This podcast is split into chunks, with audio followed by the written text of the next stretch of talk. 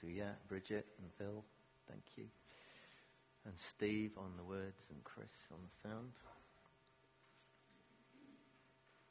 So we've been, in our evening services, we've been following um, right through the book of Isaiah. Someone asked me today um, whether we've just been picking our, uh, just the favorite bits of it, and I said, no, we've been going right through. Sometimes we've taken a bigger chunk than others, but um, uh, for obvious reasons when we've got to them. But we're up to chapter 53 and uh, not 57, as I read this morning, and um, we will get there. I should have said this morning, come to our evening services because we'll get to chapter 57. I'm planning to be away that week, but um, sounded a very interesting passage that I read this morning. And I began this passage last week. It's part of the servant songs in Isaiah. There are four songs that uh, Isaiah um, prophesies uh, through these chapters of the middle part of his prophecy. And this is the fourth song. And um, the message translates one of the verses as this Who would have thought God's saving power would look like this? So we're going to pick up the reading from chapter 53, verse 4. Surely he took up our pain and bore our suffering. Yet we considered him punished by God, stricken by him and afflicted. But he was pierced for our transgressions, he was crushed for our iniquities. The punishment that brought us peace was on him and by his wounds we are healed. We all, like sheep, have gone astray. Each of us has turned to our own way, and the Lord has laid on him the iniquity of us all. He was oppressed and afflicted, yet he did not open his mouth. He was led like a lamb to the slaughter. And as sheep before its shearers is silent, so he did not open his mouth. By oppression and judgment he was taken away. Yet who of his generation protested?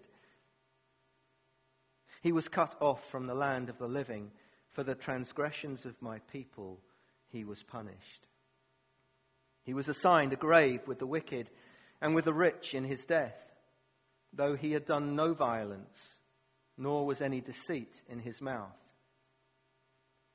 Yet it was the Lord's will to crush him and cause him to suffer. And though the Lord makes his life an offering for sin, he will see his offspring and prolong his days. And the will of the Lord will prosper in his hand. And after he has suffered, he will see the light of life and be satisfied. By his knowledge, my righteous servant will justify many, and he will bear their iniquities. Therefore, I will give him a portion among the great, and he will divide the spoils with the strong.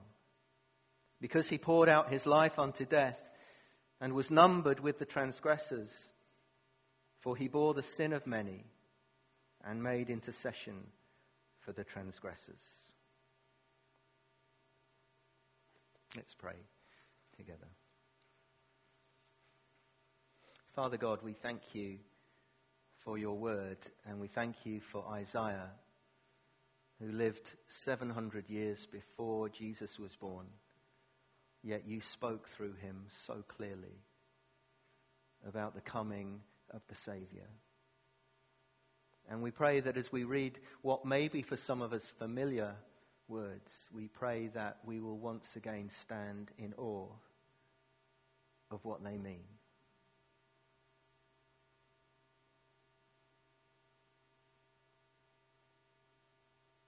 We worship you, Lord Jesus. And thank you for the revelation of who you are. In Jesus' name we pray. Amen.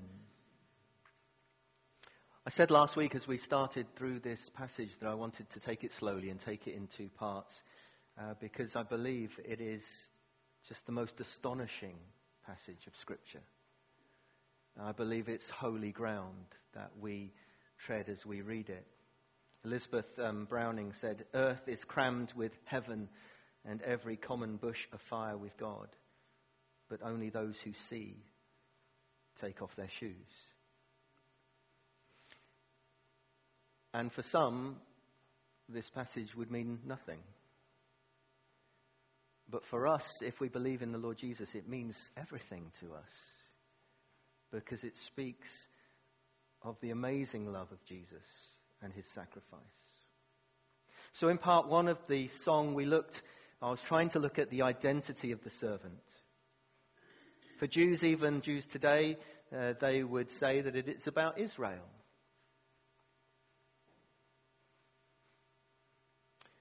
But we have come to believe that it is about the true, perfect Israel, the Savior of the world, whose name is Jesus. And the reasons why we believe that is because as we read it, we sense in our spirit that this is all about Jesus. But when we read the New Testament, we find the New Testament writers referring to this passage a lot. And even Jesus in Luke 22, there's a verse in verse 37 when he refers to this passage and refers to himself. This is written about me. It was written, he was numbered with the transgressors. And I tell you that this must be fulfilled in me. Yes, this, what is written about me, is reaching its fulfillment. And then the early church certainly believed it was about Jesus. There's a wonderful passage in Acts chapter 8 where Philip comes alongside an Ethiopian. And if we can have that. I wanted to read it to you. Now, an angel of the Lord said to Philip, Go south to the road, the desert road that goes down from Jerusalem to Gaza. So he started out, and on his way, he met an Ethiopian eunuch, an important official in the charge of all the treasury of Kandake, which means Queen of the Ethiopians. This man had gone to Jerusalem to worship.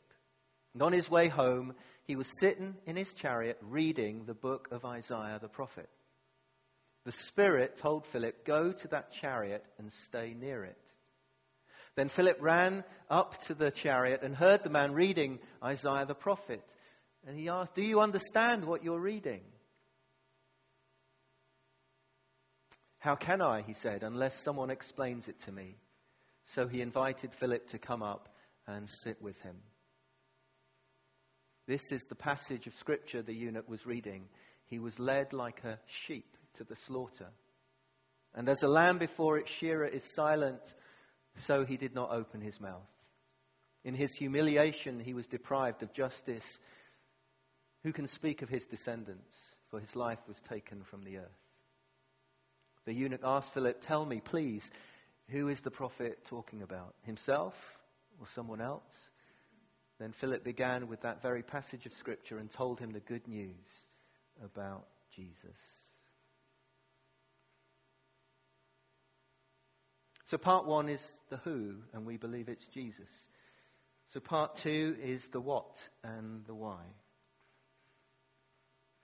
If you've ever wondered whether you matter to God, if you've ever wondered whether God cares for you, this passage will tell you how much you matter to God, how much He cares about you. Because it is about all that God has done for us. The first century Jewish leaders around the time of Jesus who rejected Jesus would have found this song confusing. They knew it was about God's salvation, but they didn't understand it because it didn't sound like their idea of Messiah that they'd built up in their hearts and their minds. They were hoping for a great king. Well, yeah, he's a great king. A perfect priest. Again, he was standing right in front of them. A mighty warrior, someone who would drive out the Romans before them and restore Israel to its proper place. And they could not understand this song about a suffering servant, the Messiah. And Although the song begins and ends with exaltation and honor, as the prophet describes it, it comes through suffering. So we've picked up the song in verse 4, the why. It addresses mankind's greatest need, the greatest problem facing the whole of humanity is addressed in this passage. It's not Brexit. It's not global warming. It is not terrorism or extremism of any kind. It's sin. Not a popular word, not a big word, but that's what it is about. And sin is the greatest problem that faces humanity. Not only sin, which is falling short of the glory of God, meaning that none of us come up to God's standards, none of us can be good enough for God, because that sounds like bad news. It gets even worse because throughout the scriptures, it describes God's response to sin. He hates it. And he can't have sin in himself. And he can't have a relationship with sinful people because of that fact that he is holy. And heaven can't have sin in it. So if he wants a relationship with those who created, which is clearly portrayed in the Bible, and if he wants us to spend eternity with him in heaven, he has to deal with this problem that humanity has.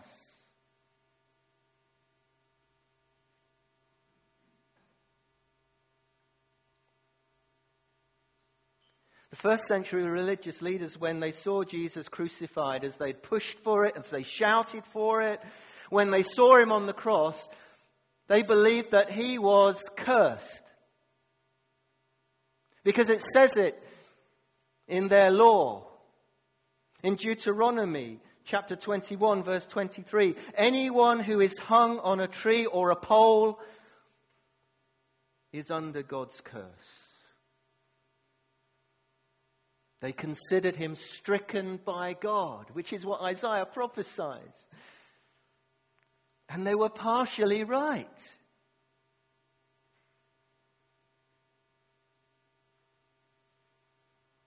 But not his sin. Their sin. Our sin. The world's sin.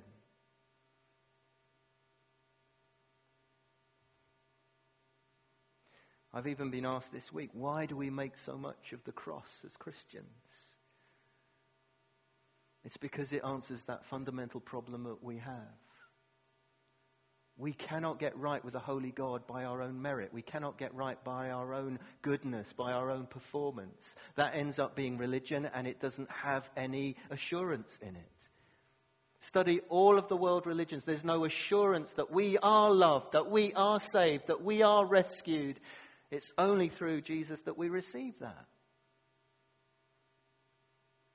And Isaiah continues to sing of this amazing truth. He was pierced for our transgressions, our sins. He took our pain, bore our suffering. He was crushed for our iniquities, our wickedness. In this, we see that God comes to deal with sin himself. The Messiah comes to bear sin, to bring us peace with God. And through this, there is forgiveness and peace and pardon and wholeness and at one with God, which is atonement. And so much, if you read of Paul's theology, is fleshing out what he has discovered from the prophet Isaiah. Because there was a time when he would not have seen Jesus in that passage, and he was blind and he could not see. But when he met with Jesus, his eyes were opened, literally, because he was made blind.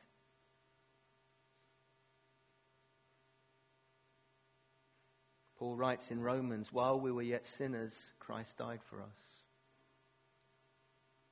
Peter, one of the disciples, as he writes In 1 Peter, he says, Jesus bore our sins on the cross. The early church was so clear of what Jesus had done on the cross. They'd had that revelation from the Holy Spirit that Jesus had gone willingly to the cross for us. And we are ransomed, healed, restored, forgiven, and they would sing songs about that, and we still do. Jesus took our punishment for sin. And by his wounds, we are saved and we are healed. And it's the same word. You know that, don't you?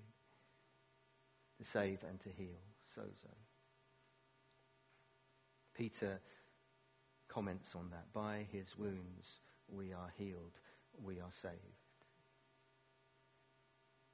Isaiah speaks of crucifixion long before it was ever invented.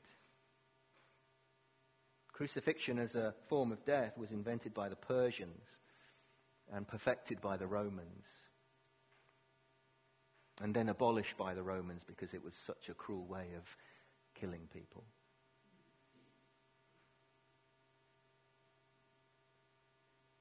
And then Isaiah talks in verses 7 to 9 about a substitution that takes place.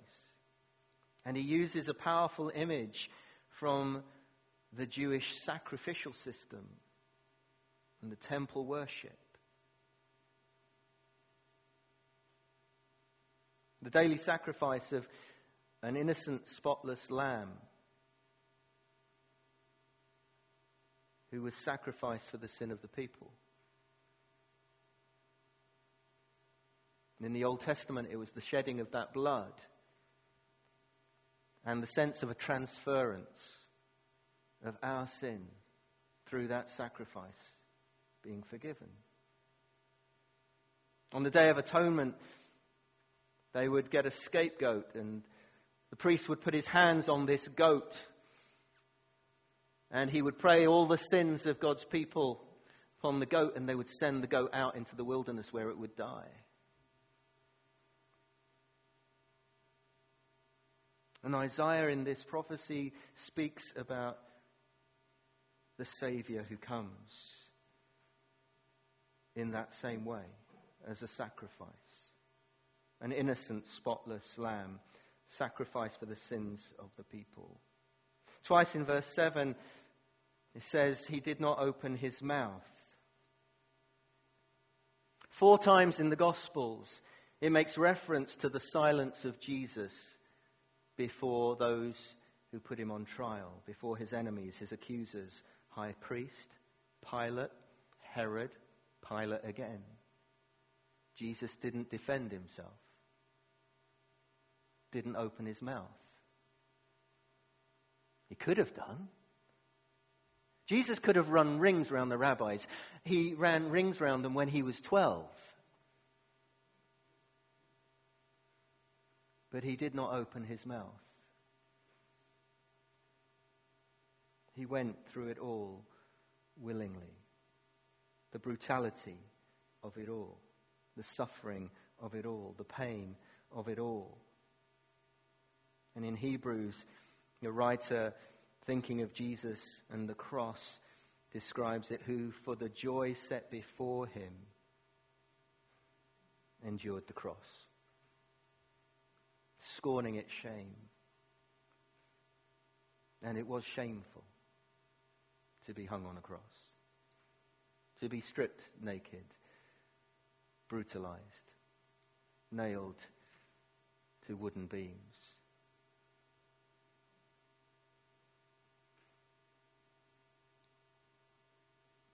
And Jesus does it for us.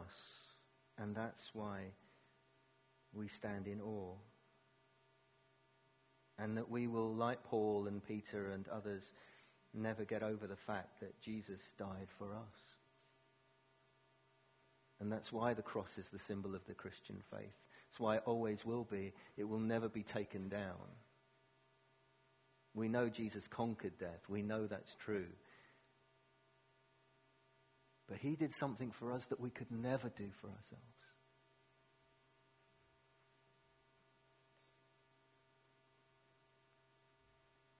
And he accepted the injustice of it all. But in verse 10, he leads us to see that God's justice is in it all. And lots of people, Christians, have had trouble with this verse particularly. Because in some translations it just doesn't say, and it was the Lord's will to crush him. Other translations have it, it was the Lord's pleasure to crush him. And some people have written books about this equates to child abuse. And one fundamental fact that they forget about Jesus is that he is God.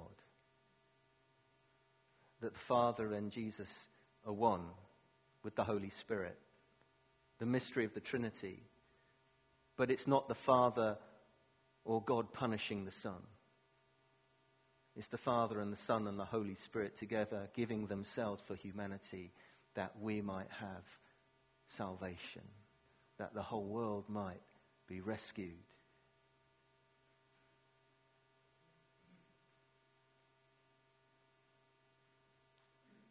God the Son becomes the focal point between God's justice and His grace. There has to be justice in this world. We all cry out for it. There's not, you know, none of us who will watch something on the television or hear of some atrocity and we want justice to be done. And there will be. Justice will be done. And justice was done on the cross because Jesus takes the punishment and the suffering of a broken and lost humanity. But we also have to understand he takes it for a broken and lost me and a broken and lost you. And he suffers for us.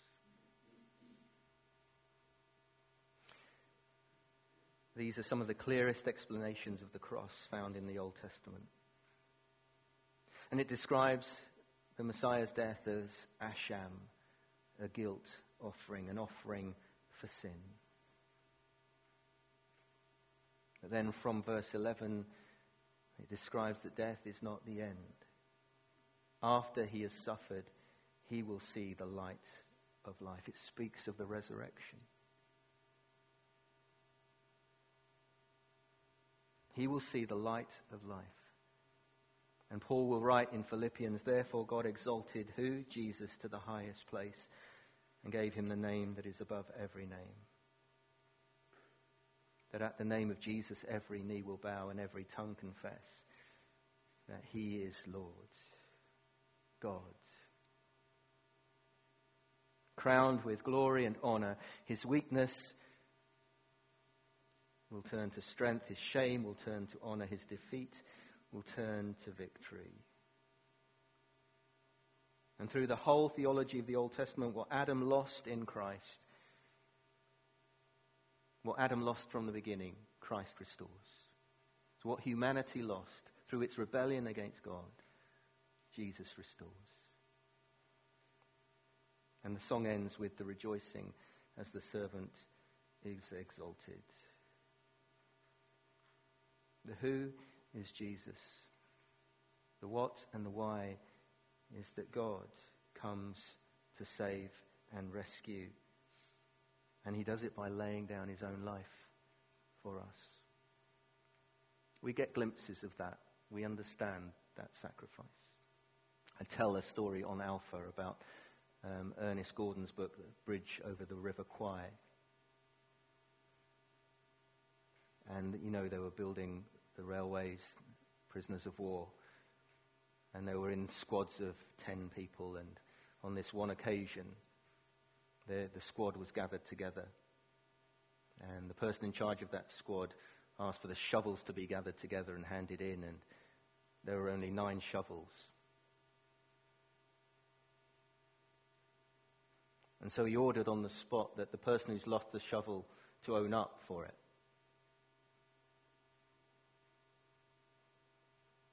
And after a time, this one man stands forward and owns up to the lost shovel. And there on the spot, he's killed in front of the other prisoners. The reason why he did that was because the guard said that if no one owned up, he would shoot all ten of them. When they got to camp, and they got off, and they took his body off, and they counted the shovels, there were ten all along. The guard had just miscounted. And in that just one picture, we see amazing sacrifice. And you could think of other stories, descriptions, but magnify that and magnify that and magnify that and magnify that and magnify that. And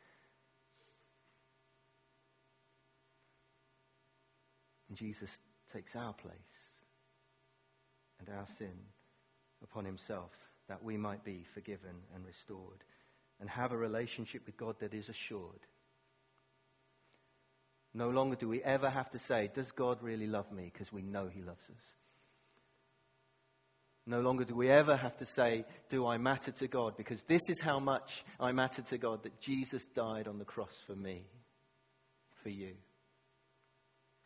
And whether in this life we have a trouble free life and no suffering or pain, or whether we have, like everybody else, the ups and downs and the pains and the sufferings. There is nothing that we can go through in this life that will take away what Jesus has done for us.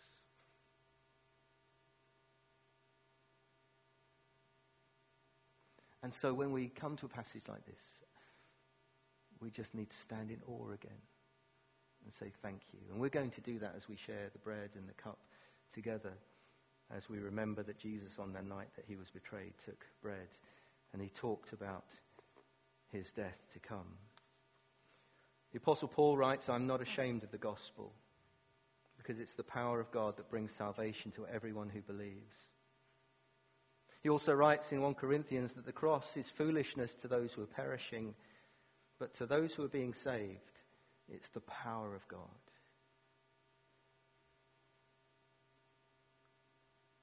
And as we as a church embark on, on a, this week of mission activities and run up to Easter with more invitational events,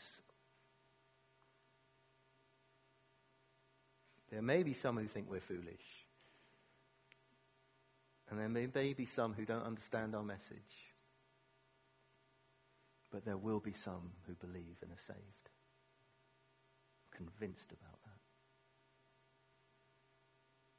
that. As Isaiah puts it in this song, who has believed our message? Well, we have. And we rejoice in it. Amen. Let's pray together.